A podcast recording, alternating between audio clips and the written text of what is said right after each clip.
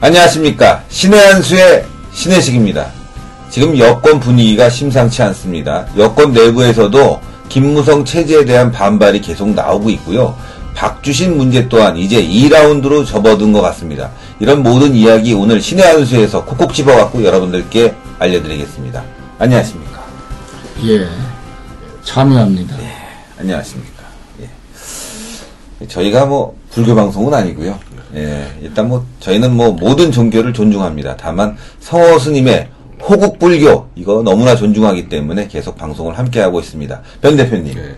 지금 여권 분위기가 아주 심상치 않습니다. 어, 이게 터질 게 터졌다고 봐야 되는데, 예, 예. 음, 윤상현 의원, 네. 청와대 정무특보죠. 근데 네, 네. 정무특보 자격으로 얘기한 게 아니고, 본인도 집권 여당의 국회의원이기 때문에, 네, 본인의 당에 대해서 할 말을 하는 겁니다. 네.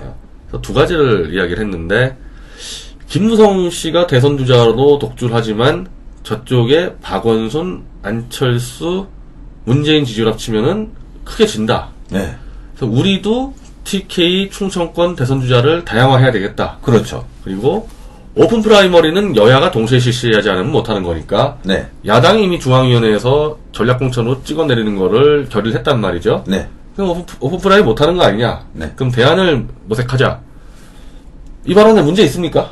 어, 제가 볼 때는 합리적인데요. 아무런 문제 없는 발언인데 네, 이걸 가지고 제가 볼 때 이 종편에 이른바 김무성 씨 측근들이 나와서 거의 음. 뭐 이거 뭐 김무성 죽이기다 뭐집 그 마약 사건도 청와대 기획이다 정권의 공격을 하기 시작하니까 그러니까 너무 심하대요. 이제 윤석열 의원이 좀 곤란한 입장이 됐는데 네, 왜 이 시기에 국감 때 이런 얘기를 했냐 그래서 약간 좀 밀리다가 오늘 보니까 이 김무성 씨 최측근인 김성태 의원이 예. 윤상현은 술 취해서 한 말 같다 하고 아, 김무성을 흔들면 박근혜도 레임덕 걸린다. 그건 무슨 논리입니까? 없어요 논리는. 그냥 박근혜 레임덕 그러니까. 걸린다고 하고 제가 볼 때 굉장히 괘씸한 발언이 4대 개혁을 지금 박근혜 정권이 하고 있는데 네. 노동 노동 개혁 교육 개혁들 그렇죠. 김무성 흔들면 이거 안 할 수 있다라는 아, 말인데 이게 할, 시, 할 말이 아니죠. 그냥 그러니까. 4대 개혁 지금 박근혜 정권이 제대로 하는 것도 아니에요. 이 국회 선진화법에 걸려서 예, 어떻게 해서라도 야당이 받아주는 선까지밖에 못하게 돼 있어요, 지금 이, 이 개혁 자체를. 그러니까요. 그리고 4대 개혁이 뭐 나쁜 거 하는 게 아니잖아요. 네, 야당도 어쩔 수 없이 지금 뭐 하는 척 하는데, 김무성 대표는 자기 철학도 없으니까, 자기를 띄워주면은 개혁을 하고, 자기 좀 뭐라 그러면 개혁 안 하겠다? 뭐 애들도 아니고. 애들도 아닌 게뭐 하는 거냐 이거죠. 이제 이, 러다 보니까 윤상현 의원이, 아니 뭐 그렇게 잘못한 말 했다고, 무슨 박근혜 대통령 레임덕을 운운하고, 네, 이게 이른바 볼 때, 어, 윤상현 의원은 그냥 상식적 차원을 얘기했는데, 예, 김무성 대표 측에서 박 대통령 측이 자기를 총선 전에 내치지 않을까라는 대한 엄청난 피해 망상이 있지 않고서야 저렇게 민감하게 나올 필요가 없는 거거든요. 그러네요. 너무 과도하게 민감하게 나오고 있다. 그러네요. 자, 여기서 또 우리 스님한테 질문 하나 드려보겠습니다. 지금 시중의 여론이 어떻습니까? 많이 돌아다녀서 이제 포교 활동도 하실 텐데. 참, 김무성이는 참여해야 됩니다. 예, 예. 그, 뽕쟁이 사유를 둬가지고. 지금, 시- 심각합니다. 아, 어떻습니까? 이거 빨리 사퇴하는 것이 그, 정치권에서 영원히 사퇴하고, 예. 사라지는 것이 그래도 이름 석자라도 남지. 어. 이, 좀, 이대로 더 가면 맞아 죽습니다. 이게 대표가 아니라, 대권 주자가 아니라, 예.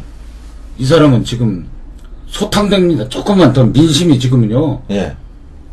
아니 집권 여당이라는 것은 그 대통령을 보좌해서 네. 어 수족처럼 움직여줘도 참 일이 될까 말까. 될까 말까 하는데 이 발목 잡고 유승민이보다 더 악질해요. 아. 대통령 발목 잡은 것은 그러니까요. 그 몸통입니다. 유승민이는 깃털에 불과해 깃털. 아, 참여해야 됩니다. 돌멩이로 맞아 죽습니다. 국민들한테 애국, 어? 이 대한민국을 지키고 사랑하는 애국 진영에 예. 저러다가 맞아 죽습니다. 스님. 빨리, 요즘 그 시중에서 예. 뽕쟁이 사위. 예. 우리가 뭐 표현이 뭐 좀 아, 뽕쟁이, 이제, 뽕쟁이 문제가 아니라 그, 그보다 더 험악한 말도 좀 참아. 방송이라. 예. 제가, 어? 어. 그, 거기에 진구지 나온 그 연예인이 그뭐 제가 어떤 스님한테 들었어요. 아, 어제 그제. 루머 루머 전화. 전화가 오시는 거 아니에요? 아닙니다. 예. 선생님, 이게 참 문제가 많은 것 같은데, 밖에 다니시면은, 네. 이런, 뭐, 아까 뭐, 황모, 이런, 뭐, 이런 얘기도 나오고 있고. 아유, 나 몰라. 거짓말 하고 있어요. 사람들끼리 모이면 이런 얘기 많이 아이, 하죠. 끝났어요. 이거, 이거, 김무성 대표가 무너지는 거 혼자 터는 건 있었지만요. 예. 이거 저 사람 되면 한나라당 천멸당합니다. 앞으로 아. 사라져버리고 완전히 공산화 됩니다. 김일성이 만세하는 적화돼버리 대한민국이 빨갱이 세상 됩니다. 인, 인공치아가 공산 6.25때 예. 그 인민군들이 총 들고 그 빨갱이들이 완장 차고 예. 애국 군인들이나 이 애국 진영 그 애국자들을 인민재판에서 처형한 게 음. 그게 김일성 만세하는 세상이거든요. 예. 아니 박원순이가 김일성이 만세를 서울 그러니까. 광화문에서 하는 것이 민주화 같은 예. 거기 똑같은 놈이에요. 예. 알겠습니다, 스님. 뭐 시중 여론이 이렇게 어, 김무성 대표에게 안 좋다는 거를 간접적으로 우리 스님께서 말씀하셨는데 이 마약이라는 거 참 쉽게 지워지지 않는 사건 같습니다. 그런데요. 아 잠깐 잠깐요. 예, 예. 이 마약이라든지만 거기에 히로뽕도 있고 네. 뭐 뭐 다섯 가지인가 있는데 이건 마약의 백화점입니다. 하나만 중독되는 한번 그건 중독되면요 그러니까. 죽기 전에는 못 끊어요. 한번 그리고 여자하고 이 성관계도 못 한다는 거예요. 나는 그 고자기 때문에 예. 어그 그런 건 모르는데 그 맛이 스님 너무 나가시면 아, 죄송합니다. 스님 예, 죄송합니다. 참여합니다. 네, 참여합니다. 네. 네. 예. 제가 너무 충격을 먹었나요? 얘기 아니, 저는. 그, 그, 마약 사기건에 대해서는 김무성 대표 말대로, 뭐, 딸한테 이기는 부모 없다. 네. 뭐, 솔직히 납득은 할 수 없는, 없는 부분이에요. 뭐, 상식적으로 볼 때는.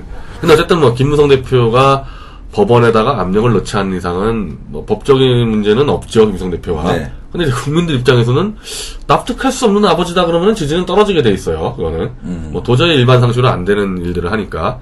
근데 거기까지 좋다 이거예요. 네. 근데 그게 왜 박근혜 정권의 기획이죠? 그런데요. 지금 그래서 참 예. 토마호크라는 예. 거기서 따서 변마호크. 네. 그래서 지금 이제는 아마 웬만한 애국진들 아 변마호크 변마호크 무조건 그런 거예요. 변희재 대표가 변 탱크를 갖다가 내가 봤을 때 탱크 가지고 어디 이거 전두환 급 정도 대통령 급 정도밖에 안 되니까 그보다 한참 위인데 웃기는데 변마호크. 예. 이게 레벨이 알겠습니다. 실력이 모르는 것이 없잖아요. 알겠습니다. 자, 그래서 제가 네. 변마호크로 내가 붙여준 겁니다. 알겠습니다, 스님. 변마우크. 예. 그런데요, 왜 이렇게 청와대 기획설까지 들고 나와서 청와대를 흔들려고 하고, 또 일부 종편 말이죠. 제가 봤을 때는 거의 뭐 친이계 평론가들이 싹 쓸었어요. 친이계라기보단 친김무성계. 친 김무성계. 예, 조금 다른데 친김무성계. 예, 이런 분들이 나와서 옹호는 좋아요. 그런데 왜 이거를 그분들의 생각인지 아니면 서로 이렇게 뭐 모여서 회의합니까? 아, 이번에 하는 거 볼 때는 뭐 회의를 한 것 같아요. 이 예. 발언들 수위를 보니까. 아, 그러니까 김무성 말고 대선 주자가 여러 명이 나와야 된다라는 발언 자체를 아예 못하게 하려고 윤상현 의원을 거의 입을 막으려고 총공격을 퍼붓고 어, 너무 심하게 세. 뭐 아예. 이제 어 다른 쪽에서는 내가 새누리당 침발라놨다. 어, 음. 건드리 엄두대지 마라. 박 대통령까지 포함해서 음. 이거 건드리면 당신 레임덕 빠진다. 음, 개혁 아무것도 협조 안 하겠다. 뭐 공갈 협박 수준인데 이런 정도로 서로 불신한다면은 이거 총선 때까지 가겠나는 생각이 들어요. 왜냐면 그렇죠. 오픈 프라이머는 전 원래 처음부터 안 된다 그랬잖아요. 맞아요. 김무성 씨도 알고 저도 알고 네. 다 압니다. 그거 못한다는 거는. 음. 어떻게 보면 그거 가지고 이게 당을 장악해 왔는데 이제 그걸 못 하니까 아 여론조사로 한다 그러면은 원래 여론조사를 했었죠. 새누당이든 새민련이든 그렇죠. 항상 문제 생겼죠. 여론조사를. 하다가 네. 이 조작 시비 걸리고 그럼 공정성 아무것도 안 돼요. 어. 그럼 누가 믿고 저걸 가지고 공천으로 들어갈 수 있겠냐. 음. 그러니까 이미 게임의 룰이 파토가 나버린 겁니다. 아, 그러니까 파토가 나서 그래서 이렇게 민감하게 서로 간다면은 사생결단을 낼 수밖에 없지 않겠나 이- 이렇게 가다 보면은 음, 김무성 대표가 정말 정권 가지고 하든지 아니면은 어떠한 승부수를 던든지 한쪽이 물러나서 네. 가든지 아니면 분당을 하든지 아니면 재창당을 하든지 뭔가 총선 전에 판을 바꾸는 기획이 나올 수밖에 없겠다. 이게 원래 제가 볼 때 계획된 게 아닌데 음. 저렇게 저렇게 난리를 치니까 그 정도 발언 가지고 아. 같이 못 가는 거죠 저렇게 하면은. 그러게요. 아니 그래도 뭐 청와대가 아무리 김무성 대표와 호흡이 잘 안 맞는다고 그래서 사위 뽕 문제를 들고 나왔겠습니까? 이거를 뒤집어 씌우는 건요.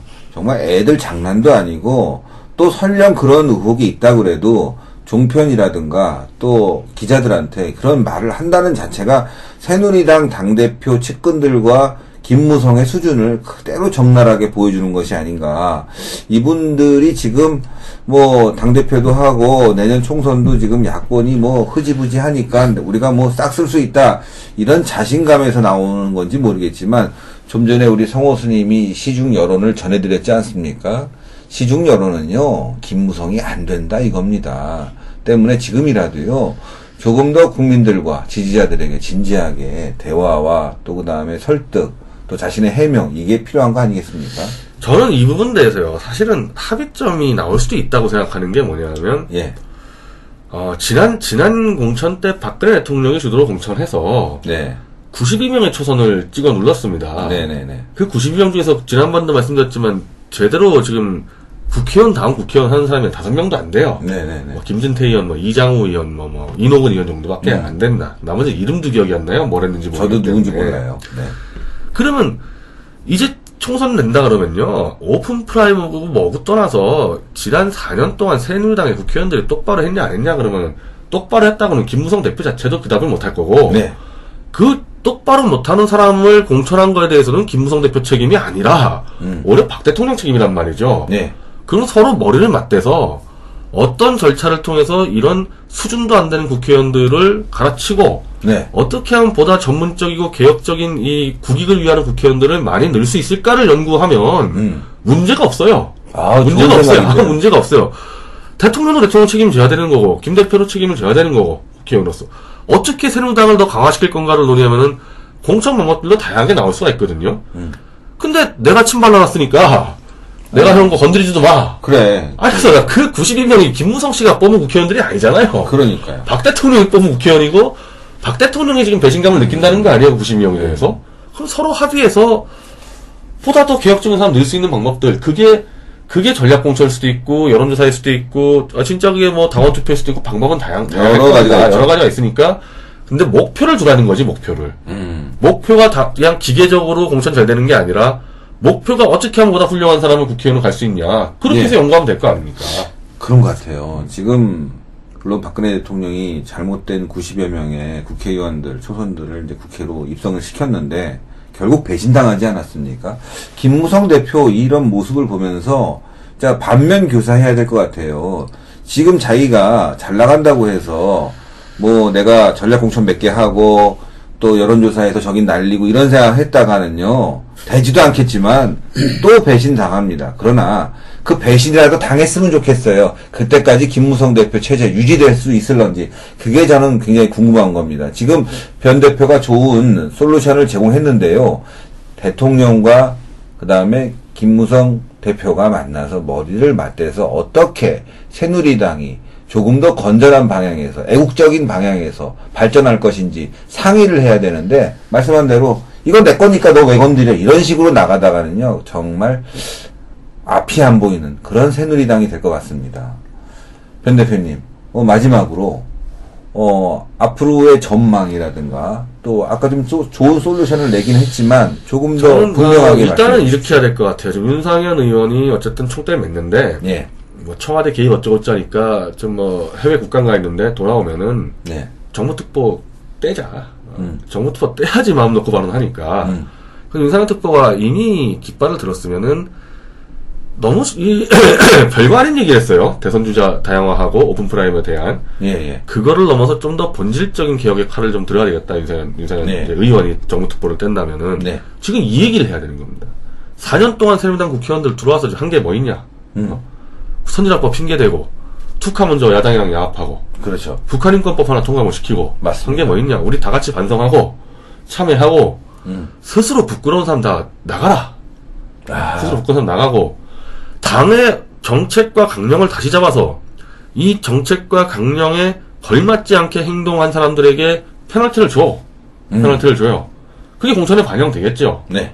그런 작업을 김무성 대표는 안 하겠다는 얘기니까 윤상현 대표가 아니, 의원이 일단 집권 여당의 국회의원으로서 이런 주장 할 수 있는 거예요. 지금 새누리당 잘못됐으니까 바꿔야 된다. 네. 그렇게 혼자 단기 필마라도 계속 외치고 다니면 새누리당 내부에서도 그래도 저말 맞다 할 사람 많이 있을 겁니다. 그렇지, 우리가 잘못했지. 네. 지지층은 말할 것도 없죠. 지지층은 말할 것도 그렇죠. 없죠. 네. 그렇죠. 그렇죠. 그렇게 해서 풀어 나가면 되지 않을까. 그리고 이에 대해서 김무성 대표가 이걸 막을 이유가 하나도 없어요. 그럼요. 이분이 왜 막아냅니까? 새누리당 잘, 잘해보자는 거를. 그럼요. 협조를 해줘야죠, 거기에 대해서. 아, 좋은 말씀입니다. 정말 서로 이해하고 협조하고 해서 좋게 풀어나가는 것이 김무성 대표가 당대표가 된 또 지지자들이 김무성 대표를 만들어준 이유가 아닌가 싶습니다. 스님, 예. 요거 한번 설명해 주시면서 마지막 예. 마무리 좀 해주십시오. 예. 어제 제가 이렇게 이렇게 보여. 예. 어제 사실은 제가 예, 명산 대처를 순례하면서 국태민한 예, 조국 통일 발언 그 기원 기도를 다니다가 지금부터 딱 22년 전, 90, 23년 전, 92년도 바르셀로나 올림픽 그 황영조 선수 있죠? 예.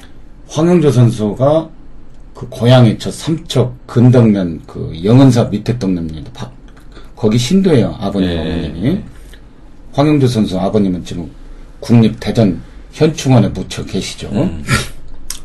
그때 그 백일 기도를 했습니다 예, 영은사에. 예, 예.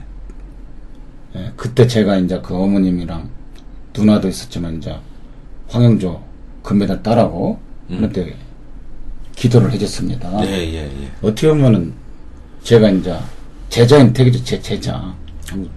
거기를 갔다가 어제 황영조 선수한테 전화를 했더니 바쁜가 전화를 안 받더라고요. 음. 그리고 오늘 오다가 이제 전화가 왔길래 음. 그 그런 내용을 해서 영조 한번 모처럼 얼굴 한번 보자. 하도 이게 내가 이제 변 대표 그 관악을 해. 음. 그 이거 대한민국을 부정하는 세력들 통진당이라는 이런 사람들이 당선돼서는 큰 심각한 문제다 해서 사직생의 심정으로 그렇게 출마를 예? 했는데 태극기를 앞장서 황영조가 황영조 선수가 바로 살려내 올림픽 그 라스트 순간 있죠 일본 왜놈이 1등 가다가 딱 언덕백이 넘어 제껴 가지고 예, 예, 예. 태극기를 앞장서 해가지고 1등으로 들어가졌습니까? 네. 그때만 해도 우리가 일본한테 항상 컴플렉스를 가졌었어요. 네. 그 태극기를 내도, 어? 그 골인할 때, 1등 태극기 들을 때, 황영조 선수가 이 태극기를 전 세계 만방에다가 대한민국 기를 살려서 오늘날 일본도 우리가 앞에서 당당하고 삼성 같은 그런 세계 인류, 초인류 기록도 이렇게 돼가지고 지금 세계 10대 강국이 됐지 않습니까? 예. 그래서 영조 생각도 나고 해서 오늘 만났어요. 아, 가봤더니 가는 날이 장날이라고 내일 토요일 날 9시에 잠실 올림픽 주경기장에서 제2회 황영조 서울 마라톤 대회를 한다는 거예요. 예, 예, 예. 그래서 내가 마침 에, 태극기 대한민국 그 기념사업회라는 게 있습니다. 거기에 회장이 태극기 만든 박영현 선생 증손자 박효서 예. 그 중앙 회장이 저한테 그 상임 고문 자리를 맡아 제가 수락을 하고 예. 음 그래도 이게 나도 나지만 황영조 감독 선수만큼 전 세계적으로 대한민국을 알리고 알려진 애국자가 드물지 않습니까? 네. 그래서 황영조 생각이 나서 너 홍보대사 좀 황 감독 태극기 기념사업이 예. 홍보대사 좀, 좀 해달라고. 음. 그때 막 그 자리에서 흔쾌히 하는 거라. 어, 이 영주 같은 사람이 가만히 있으면 이렇게 구슬이 서말이라도 꿰야 네. 보배지. 어? 그래서 오케이 받았어요. 홍보대사. 태극기 기념사업이. 예. 홍보대사를 하기로.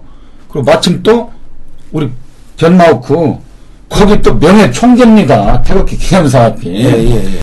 태극기 사랑하고 하는 사람들만 국회로 보내도록 반역을 하고 부정한 사람들이 떨어진 낙선운동을 제가 전면에 서서 할 겁니다. 알겠습니다. 그리고 김무성이 반성해야 돼요. 참여해야 됩니다. 알겠습니다. 색깔이 저렇게럼 아, 박근혜 대통령 각하를 당선을 시켰으면은 끝까지 가야지. 가까이 했던 사람들이 배신을 더 배신감이 큽니다. 유승민이보다도 김무성 이가 지금 하는 짓 보면 박근혜 대통령이 더 몇백 배, 몇천 배 배신감이 더 클 겁니다. 알겠습니다. 빨리 참여하고 네. 아니면 애국진영 나라를 사랑하는 이 어? 애국 열사 우국 충, 충정에 넘치는 사람들한테 돌팔만 맞아 죽습니다. 빨리 뽕사이를 든 김무성이 사퇴하세요. 알겠습니다. 부탁입니다. 참여합니다. 네. 늘 이렇게 즐거운 방송, 또 그러나 깊이 있는 방송을 하려고 신의 한수는 노력하고 있습니다. 새누리당도 그런 모습으로 좀 초심에서 돌아가서 자신들의 정치 활동을 했으면 좋겠습니다. 그러지 못한다면 지지자들이 언제든지 떠날 마음이 돼 있고 떠난 지지자들은 돌아가지 않을 것입니다. 지금 김무성 체제는 그런 위기 속에 있습니다. 떠나려고 하는 집토끼 꼭 잡아야 합니다. 그거 그냥 말로만 달콤한 말로만 잡을 것이 아니라 이제는 행동을 보여야 하고 또 청와대와도 깊은 교류를 하면서 대안을 만들어내야 된다고 봅니다. 신의 한수 오늘 여기까지 하겠습니다. 대단히 감사합니다. 참여합니다.